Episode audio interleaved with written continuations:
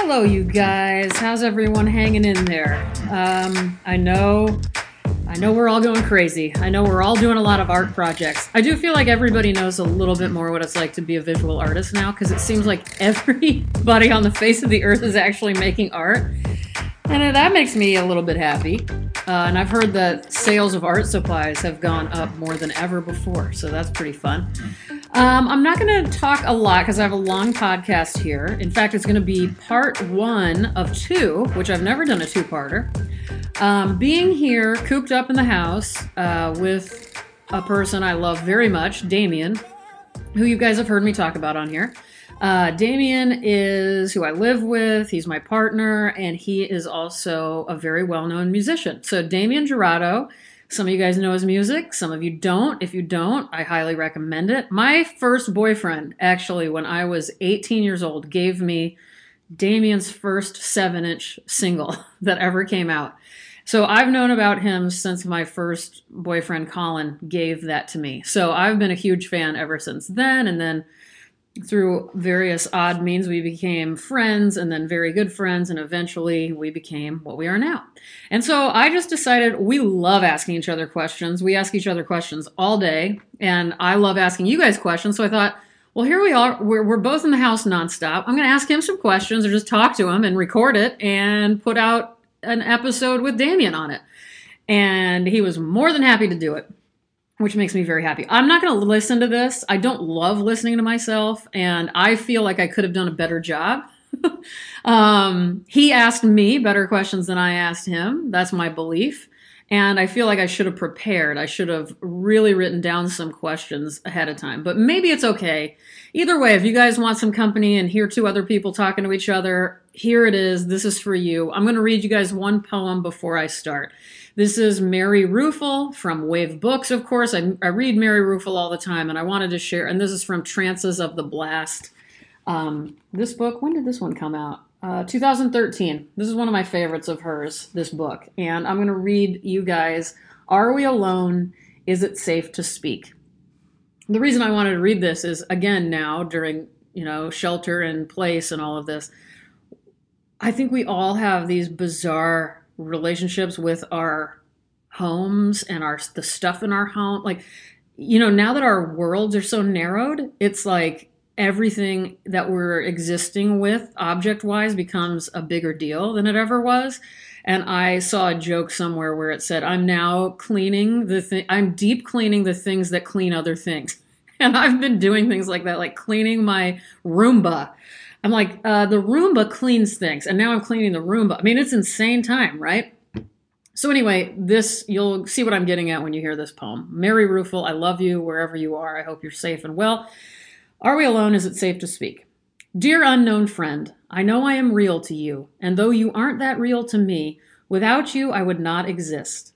Certainly I would have never stepped into this nutmeg grater and become a pile of fine woodsy particles.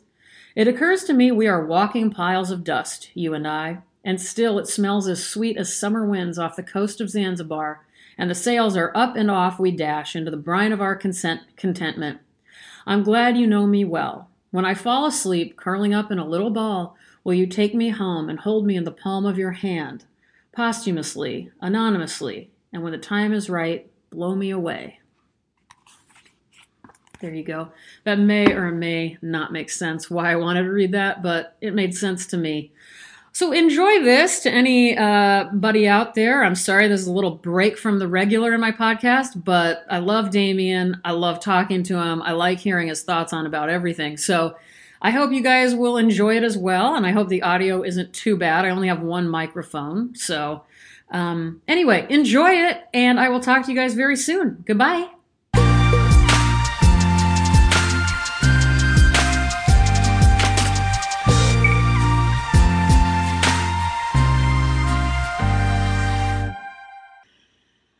All right, so Damien, you're here with me. What did we just eat? Tell the listeners. We just had tacos for dinner. And it's not Tuesday. We did Wednesday tacos. Yeah, we didn't do it I thought about doing it last night, but I thought, nah. And I think I would say you made them. I only just chopped up avocado lettuce. Well, I technically would say that we made them because although I did everything else. Like, I did the main taco stuff you did. Shells and, you know, you handmade shells and you chopped lettuce and chopped avocado. I grew the lettuce, everything. Would you say you're Mexican? I am from Mexican descent. Yes, I am. All right. All right. Now, tell me this. What we've been eating, I just said to you, that we've been eating better than... I said the one good thing about coronavirus is that I've eaten better in the last few weeks than I've ever eaten in my life. And that is very true. You and I have been a powerful team here in the kitchen. You also made me actually laugh at a joke by a comedian who I actually don't think is funny. Go ahead and tell the listeners. Jim Gaffigan. Everybody loves Jim Gaffigan except me. You listen to Jim Gaffigan a lot. But anyway, I do not laugh at him. I can't stand his voice and stuff. Go ahead. I wouldn't say that I listen to him a lot. I would say that my kids request him. Oh, okay. And we listen to him. Oh, okay. So he's actually kind of a good comedian for kids because he's clean for the most part. He doesn't swear at all. Well, that's true. And he talks about food a lot. He does that. Now that, I appreciate it. Well, that's why I was surprised that you didn't care for his comedy because, what comedian talks that long about food? Nobody. No, but that doesn't make him funny to me. But anyway, doesn't even matter. Oh, you're rolling your eyes at me. Just kidding. So the thing I do want to say is that there is a new Jim Gaffigan video from his house with his family, and he did compare like doing the shelter-in-place thing is a lot like running your own diner with your family. And I laughed so hard, and it is true. I feel like all I'm doing is picking up stuff from the floor, cooking something, putting stuff away, doing dishes, getting more cleaning supplies out. That's all we've been doing. Going to buy produce. A lot of produce, a lot of milk for you and your cereal. A lot. What do I need a lot of? You, on the other hand, let's see.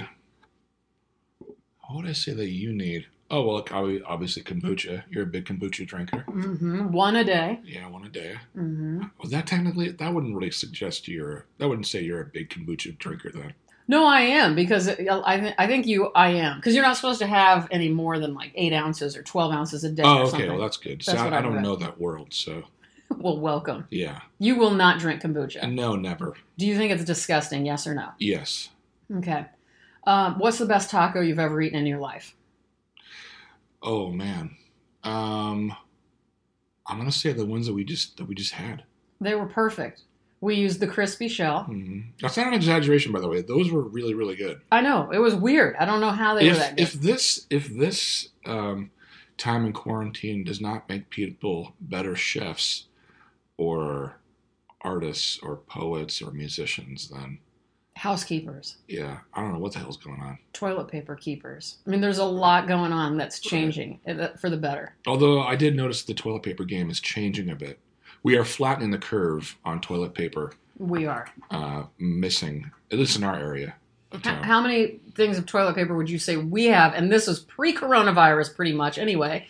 Well, you're a big fan of collecting toilet paper and paper towel products. Love them. So we went into this battle with tons, well equipped, with already. Enough till probably, honestly, September, easily. Yeah. That's just how it is. Yeah.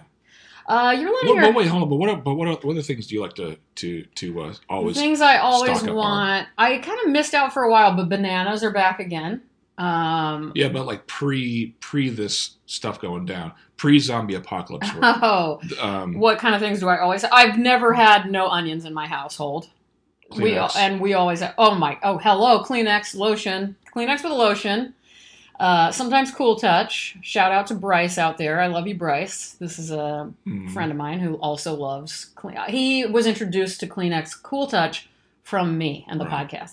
So anyway, Kleenex, kombucha, vinegar. I need a lot of vinegar, especially red wine vinegar and distilled white vinegar. Excuse me. Apples, a lot of times. I've been kind of waning in my apple eating. Your apple game is sort of fading out. I don't know what's going on. I need to get back into it. I think you do. Decaf coffee. Big deal. I do an espresso decaf. Mm. But enough about me. You always tend to do this in interviews. I tend to interview the interviewer. This happens in my profession a lot, where the interviewer will ask me questions and I start asking them questions in return. Oh, so you've been interviewed before. Tell me more about you and your life. So what do you do for a living? I'm a magician. You do tell people you're a magician. Well, I will share that funny story. This is why I tell people I'm a magician sometimes, because I went into years ago. I have a history of buying like vintage cars, so like vintage cars. Yeah, Volvos and things like that, especially things from the Northwest. Mm-hmm. You know, why is that a Northwest thing? Well, it's because of a lot of Swedish descent and Scandinavian descent up in the Northwest. Okay. Pacific Northwest. Anyways, but so I decided since my kids at the time were riding in my 1962 Volvo Amazon 122, and it was pretty much a death trap. No, you know, it was. Yeah, I think my oldest son was a little scared. My youngest, the youngest son, obviously was a little, you know, naive, and he didn't know any better. He thought I was like a roller coaster car. So I am just going to interject. I would never like to be riding regularly in an old car. That's not my style. Yeah. But anyway, go ahead. Anyways, so I decided, okay, listen, how much do I love my kids? Well, I love my kids enough to get myself and the family a new car. Mm-hmm. So I got a new car. Mm-hmm. I walked into the lot, and I, long story short, I met the guy who was going to sell me the car. So I said, okay, this is the car I want. And test drove it. It was great. And I came back, and he says, okay, well, if you want this car, I'll send you to the finance department. And so, by the way, when I was in the car, the guy gave me the test drive. He was just like, I think let's say his name's Kevin. Okay. And so Kevin asked me, so what do you do for a living? I said, I'm a musician. And anyways, and so we go, but the test drive went well. We get back. Kevin hands me off to Jim. Jim is the finance guy. I sit down in Jim's office. Jim, go ahead, Damien, have a seat. So I sit down, and he sits behind the desk, and he says, so Kevin tells me you're a magician. That's so rude. And I'm sure you rolled with it. And I said, yes, I am. Yes, I am. Well, where do you perform? Oh, Vegas, Reno. Do you ever play locally? Yeah, I've done like the Tulalip Casino and things like that. So. That is amazing. Emerald Queen Casino. Wow. And now, do you often tell people that? It all depends. Did anyone get to be with you during this amazing moment? No, unfortunately. It was just me and Jim. That's pretty awesome that you're able to do things like that just for your own entertainment purposes. So anyways, but no, I'm in my real life. I am a musician. A musician. So you've been interviewed many times. You do not like it, I would say. Overall, you don't like it. Is that true? Be honest. I don't. It's not that I don't. It's not that I. It's not that I mind it. I think that for the most part, journalists ask really kind of boring questions. Do they usually ask questions that have already been asked of you? Well, here's what they do. Yeah, I'll give an example of this. Let's say I'm interviewing you. Okay. Now you're a visual artist. Yes. And so I would say, I'll start out, okay, Robin, well, let's start this interview off. I just want to say thank you for taking the time for this interview. You're welcome. Yeah. So, Robin, the first question I have, I read somewhere on the internet that, and it's ... They actually say that. I read somewhere on the internet. Or I read in an article. And there's not really any, they don't really come up with their own unique questions. It's just like you're answering things that they already know. Oh, that's pretty dumb. That's not fun. No. I know that occasionally you get good ones. I do know another thing you do for your audiences is you say, do you guys have any questions? Yeah, when I play live. When I play live, between songs, I sometimes will say, does anybody have any questions they want to ask? What was the best question anybody in the audience ever asked you? I don't remember, honestly. I've been doing this for 26 years now. Yeah. And I don't really remember. I remember.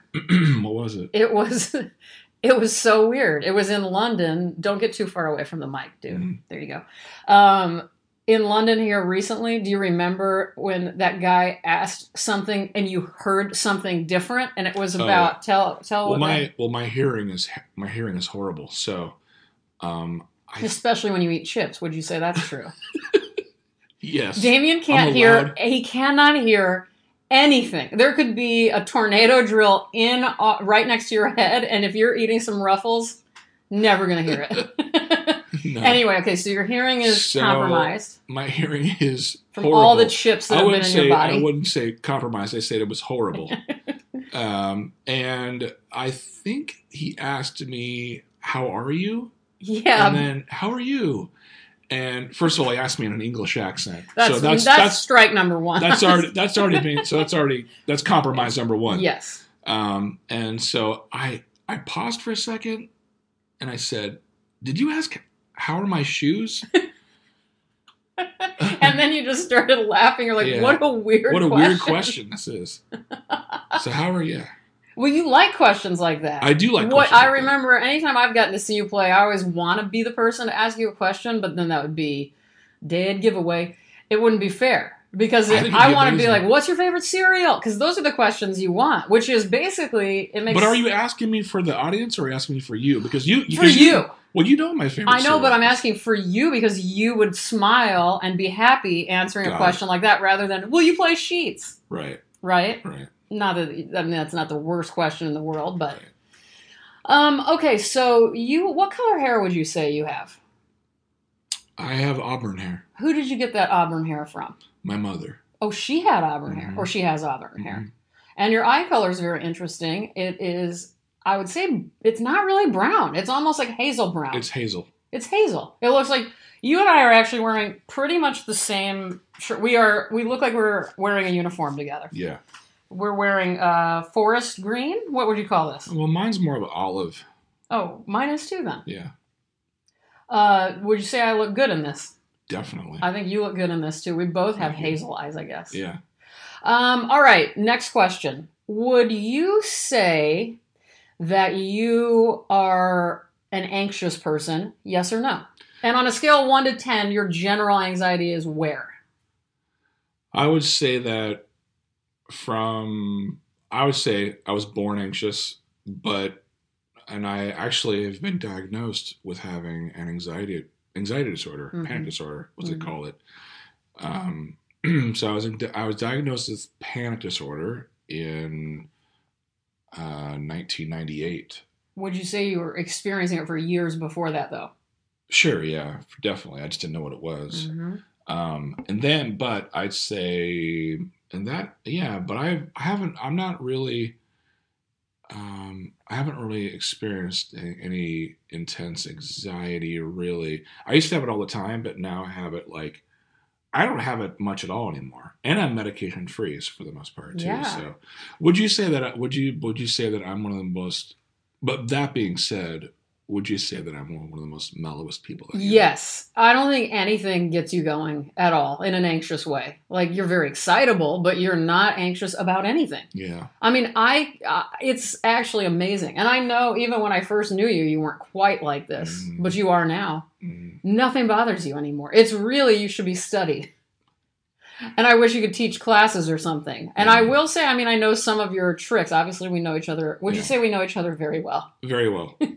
I will say that some of my, if I do get anxiety, like a rush of anxiety, which happens quite a bit for me, it's usually because of a physical symptom that happens. Because when you have a panic disorder, your body is always preparing for a fight or flight situation. Yeah. And your body will, and it's crazy the things that happen to you. Like, sometimes your vision will blur. Sometimes your face feels numb, or your leg falls asleep, or you start to get vertigo, and you get panic, or you get like onset nausea for some crazy weird reason. So those things usually trigger, right? When those symptoms, those physical symptoms, will trigger an anxiety attack for the most part. But those things are just symptoms of your anxiety.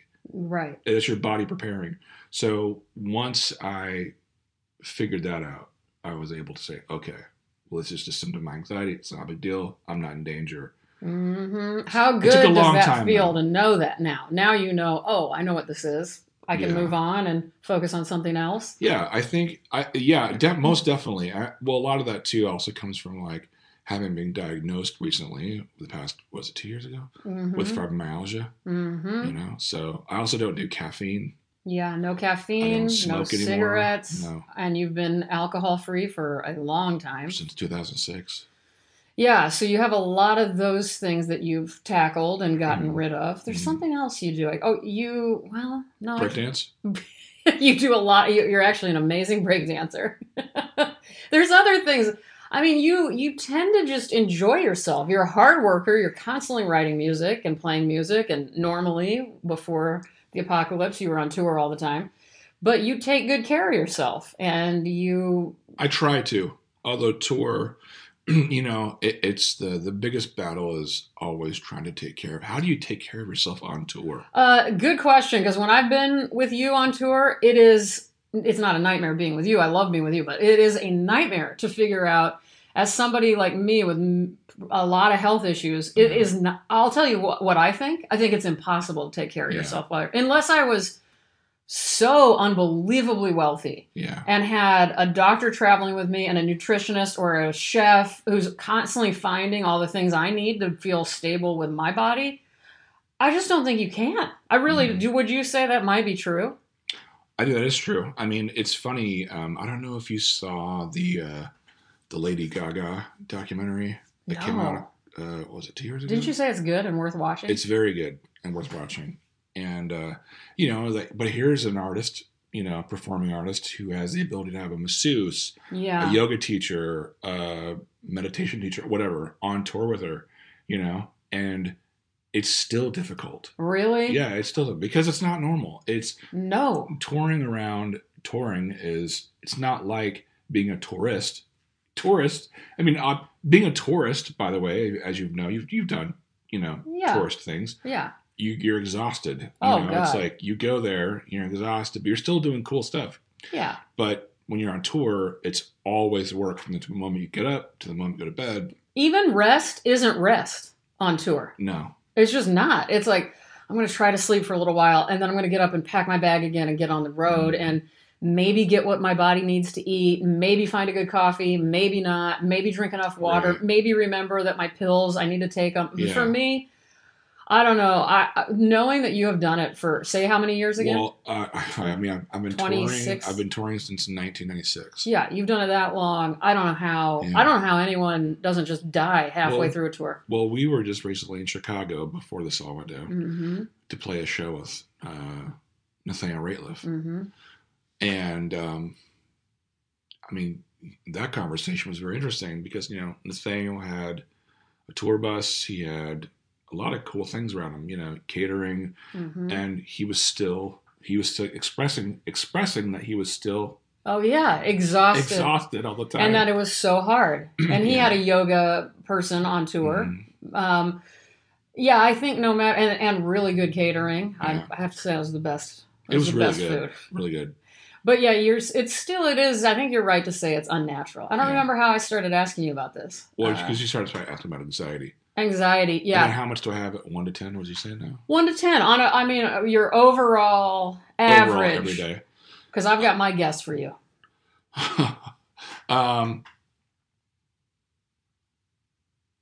1.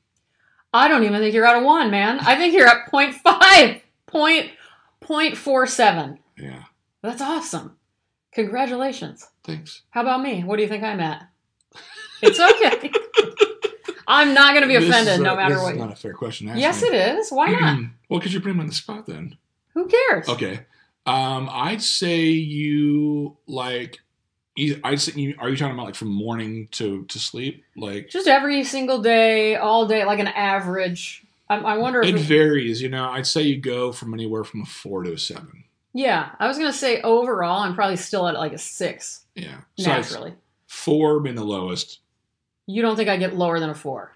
No. And I rarely get more than a 7 anymore. No. It's very, very rare. You're like right in a good 6 there. Now, I myself have a few reasons I've gotten less anxious in my life and less depressed. I've had I would say if I were to name the 3 without thinking about it, and I'm going to have you do the same, but don't think too hard about it. I would say, obviously, being in Al-Anon, being in a 12-step program, that's 1. Number 2, eating, paying attention to my nutrition, and also I'm trying to think. A lot of different self-help books, honestly, like my Shambhala book, anything by Chögyam Trungpa, Melody Beattie, a whole bunch of things like that. So, and keeping up on it also, like not learning something and then writing that out, like really daily activities to keep me sane. So being really disciplined about it. Like it is a full-time job for me to be sane. I really do think so. It's a full-time job for me to be healthy to myself. How about you? If you were to name the things that got you calmer. I would say being in touch with myself as far as who I am, like being more self-aware. Yeah. I would say that's number one for me. But I did that through Al-Anon, through the same 12-step program that you're in. Al-Anon, I think, helped me get to that point where I could say, okay, I have to put me first and just, you know, and that from there, it's just like, it's like an open door. So I would say, so maybe first I would say Al-Anon and then, so the 12-step program. And then I'd say being very much having self-awareness. But I would tack on mindfulness, always being in the moment. Isn't that the Linden method that you've told me about? No, that's something else. Okay, so mindfulness, being in the moment, just always being centered to where you're at. Like, you know, like the food you're eating, taste every bite, be aware of every breath that you take in, be aware of everything that you're touching, be aware of the sounds around you. It's great. Mindfulness is great. Where mindfulness is a bummer is that if someone like you tries to talk to me, I think the worst ADD. Yeah. So I got hyper focused on something, like, you know what I mean? Oh yeah, I've seen that. But number three is going to be music. Music. I surround myself in music constantly, or sound constantly. Yeah, you do. Oh, that's your thing on tour. That's what keeps you sane on tour, is making sure you can always listen to a playlist that you've made for yourself or something. Or something like that, yeah. I thought you were going to mention a couple of people. Tony Robbins, Les Brown. You didn't mention them. And I think Melody Beattie. I thought those were what really started you on your journey to feel better mentally. Maybe didn't start you, but really helped. I think it was, you know, motivational speakers and things like that. I think that was definitely a big part of it, but it wasn't the reason. Okay. Well, clearly, it was Al-Anon. Yeah. And obviously Melody Beattie, and you know. How much do you miss Al-Anon right now? Greatly. Me too. Yeah. So you guys, listeners, a lot of you may have heard. You can do a search on Podomatic on my Me Reading Stuff Podomatic page. Or just do a Google search, Al-Anon, Me Reading Stuff, Robin O'Neill, and you can listen to that episode of what Al-Anon is. Al-Anon is basically for friends and family members of alcoholics. So it's the same 12-step program that you've heard of for AA, but it's for people who are suffering from the effects of another person's drinking. And both Damien and I are in that program, thankfully, and we have a meeting that we could go to that is right down the street in our little town here, and obviously, right now, we can't do that, and nobody can gather. And I'm really thinking about our, you know, alcoholic loved ones who can't get to AA meetings and NA meetings right now. And it's pretty devastating, because we who believe in these programs, like, it is our sanity. Sure. It keeps us feeling like we're going to be okay, especially if you're recently sober. So my heart goes out to all of you guys suffering with not being able to get to meetings. And a lot of my listeners are in programs like this. So, and I highly recommend you guys looking into it. Anyway, all right, back to stuff about tacos, pizza, hot dogs, TV shows. Now I know a lot of your favorite shows. Right now, I'm going to look you in the face and you're going to answer immediately. What's your favorite TV show of all time? Gomer Pyle. Yeah. I didn't watch Gomer Pyle until you taught me about it. And I love it. It's so unbelievably funny. My number one show of all time used to be the Andy Griffith Show. Yeah, now you've switched. But then I went and I followed the Andy Griffith trail, because Gomer Pyle started on Andy Griffith. And then I So you like a spin-off more than the original. I love it. Yeah, but how many spin-offs can you say, like, can you think of another spin-off that you like better than the original? No, I'm sorry. I was thinking about Melrose Place, but I still like 90210 better. Wait a minute. Facts of Life came from, and I like Different Strokes better. No, I can't. So that must be the only one. Yeah. Okay, so right now we've been watching, would you say we've been watching a lot of TV? By the way, I will say that's a hard question for me to answer. I know. Why is that? Because I have too many. My list is long. My list is so long. I know, but it was cool that that's what came to your head right now. Yeah. And I would wish we were watching more Gomer Pyle, to be honest with you. Shout out to The Munsters. Shout out to Sanford and Son. Shout out to All in the Family. Alice. Shout out to Alice. Definitely Alice. Shout out to... how about My Goddess, Nell Carter, and Give Me a Break? Give Me a Break. Family Ties. There you go. Yeah, I would say this is what we... The Jeffersons, Good Times. Yeah, this is what we bonded on, is our love of all of these kinds of shows. WKRP in Cincinnati. Oh, man. Yeah. Zoobilee Zoo. There's a lot. All right, so which one would you say, right now, the things we've been watching together, like Shark Tank. Shark Tank, what else are, Hotel. Hotel. Classic 80s. Was that the 80s? Aaron Spelling. Yeah, Aaron Spelling. 1983 to 1986. That's right. Oh, my God. The show is so good. But it's not streaming. What are your thoughts about streaming versus DVD? You have some unique thoughts about this. I think that, obviously streaming does not... Here's the rate. Streaming does not... Hello. They don't have everything. And some of the best shows that are out, I believe... at least classic shows in the 1950s, 60s, and 70s and 80s just aren't available on streaming. Yeah. Unless you buy them first on iTunes or... But they're not. They're still not available. Oh, no. Okay. No. Like Hotel, you can't get that. You can't buy that. Okay. There's a million shows like that. Yeah. I was actually thinking about this today. I was thinking about, there's a song I was singing to myself this morning, and I thought to myself... I don't think that's on streaming, and I looked it up, and I can't find it on any streaming platform. Do you have it on? I have it on DVD. I have it on compact disc, but I don't have it on anywhere else. You just said compact disc. Yeah, you love compact discs. I'm a big fan of CDs. Say it to everyone what you think. Sound quality is incredible. Better than on vinyl.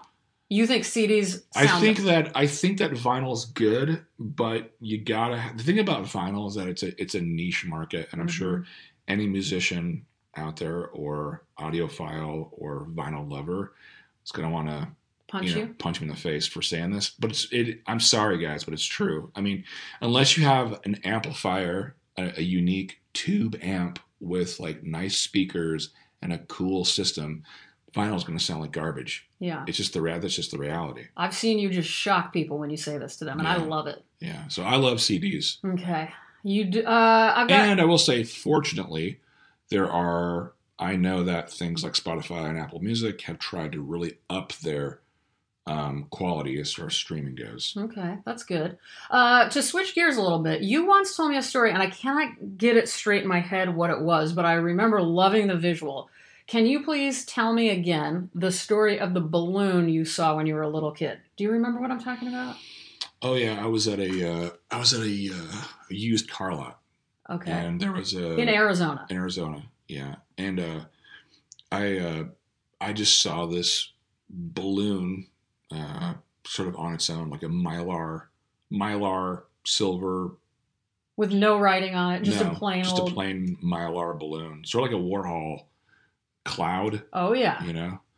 Those mylar clouds. That's kind of remind me of. It's just this lone silver mylar balloon floating on its own, but not really able to gain enough elevation. Yeah. Sort of suspended in this area of the sky, unable to go any higher. But it was too new to go to the ground. Whoa. And that was by far one of the saddest things I've ever seen. Yeah, that makes me sad. Like, I cried once over a similar situation with a shopping cart in the end of a parking lot, like abandoned alone. And it was nighttime and the spotlight was on it. Yeah.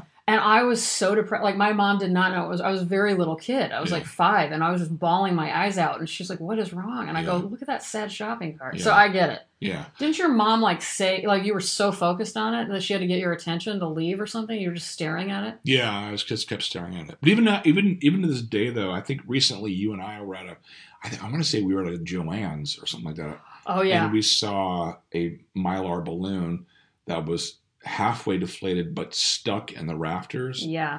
That was easily that was sadder than my childhood memory. Oh, you thought, yeah, because that one at least it wasn't even in the sky, this one. No. That was really sad. Yeah. I'm always focused on balloons. At my old CVS I used to go to all the time, they had this weird cage. You'll see it at a lot of stores, but a cage full of the blow-up balloons. Yeah. And they always had wild music there, and they would just float around real slow. It was almost like the balloons were always dancing. It was more of a happy balloon moment. Okay, so for me, I'll tell you this. It's really strange that it was happy for you, because when I walked in that same CVS, is it the same one? Yeah. Same CVS. Yeah. When I saw those caged balloons, it made me very upset. Oh, that's sad. These balloons don't belong in cages. Let them out. You know we should have done something about this. It's like I wanted to just free the balloons. You know, it was weird. I remember I sent it actually to your brother Drake once, because I can't remember the music, but I always loved the soundtrack at CVS there. Yeah. And they were there was 3 of them, and they were moving to the music. It was so wild. So I thought it was funny, but I can see why you thought it was sad. That'd be a good question to ask your listeners. You know, what inanimate objects do you see that make you, or that evoke feelings in you?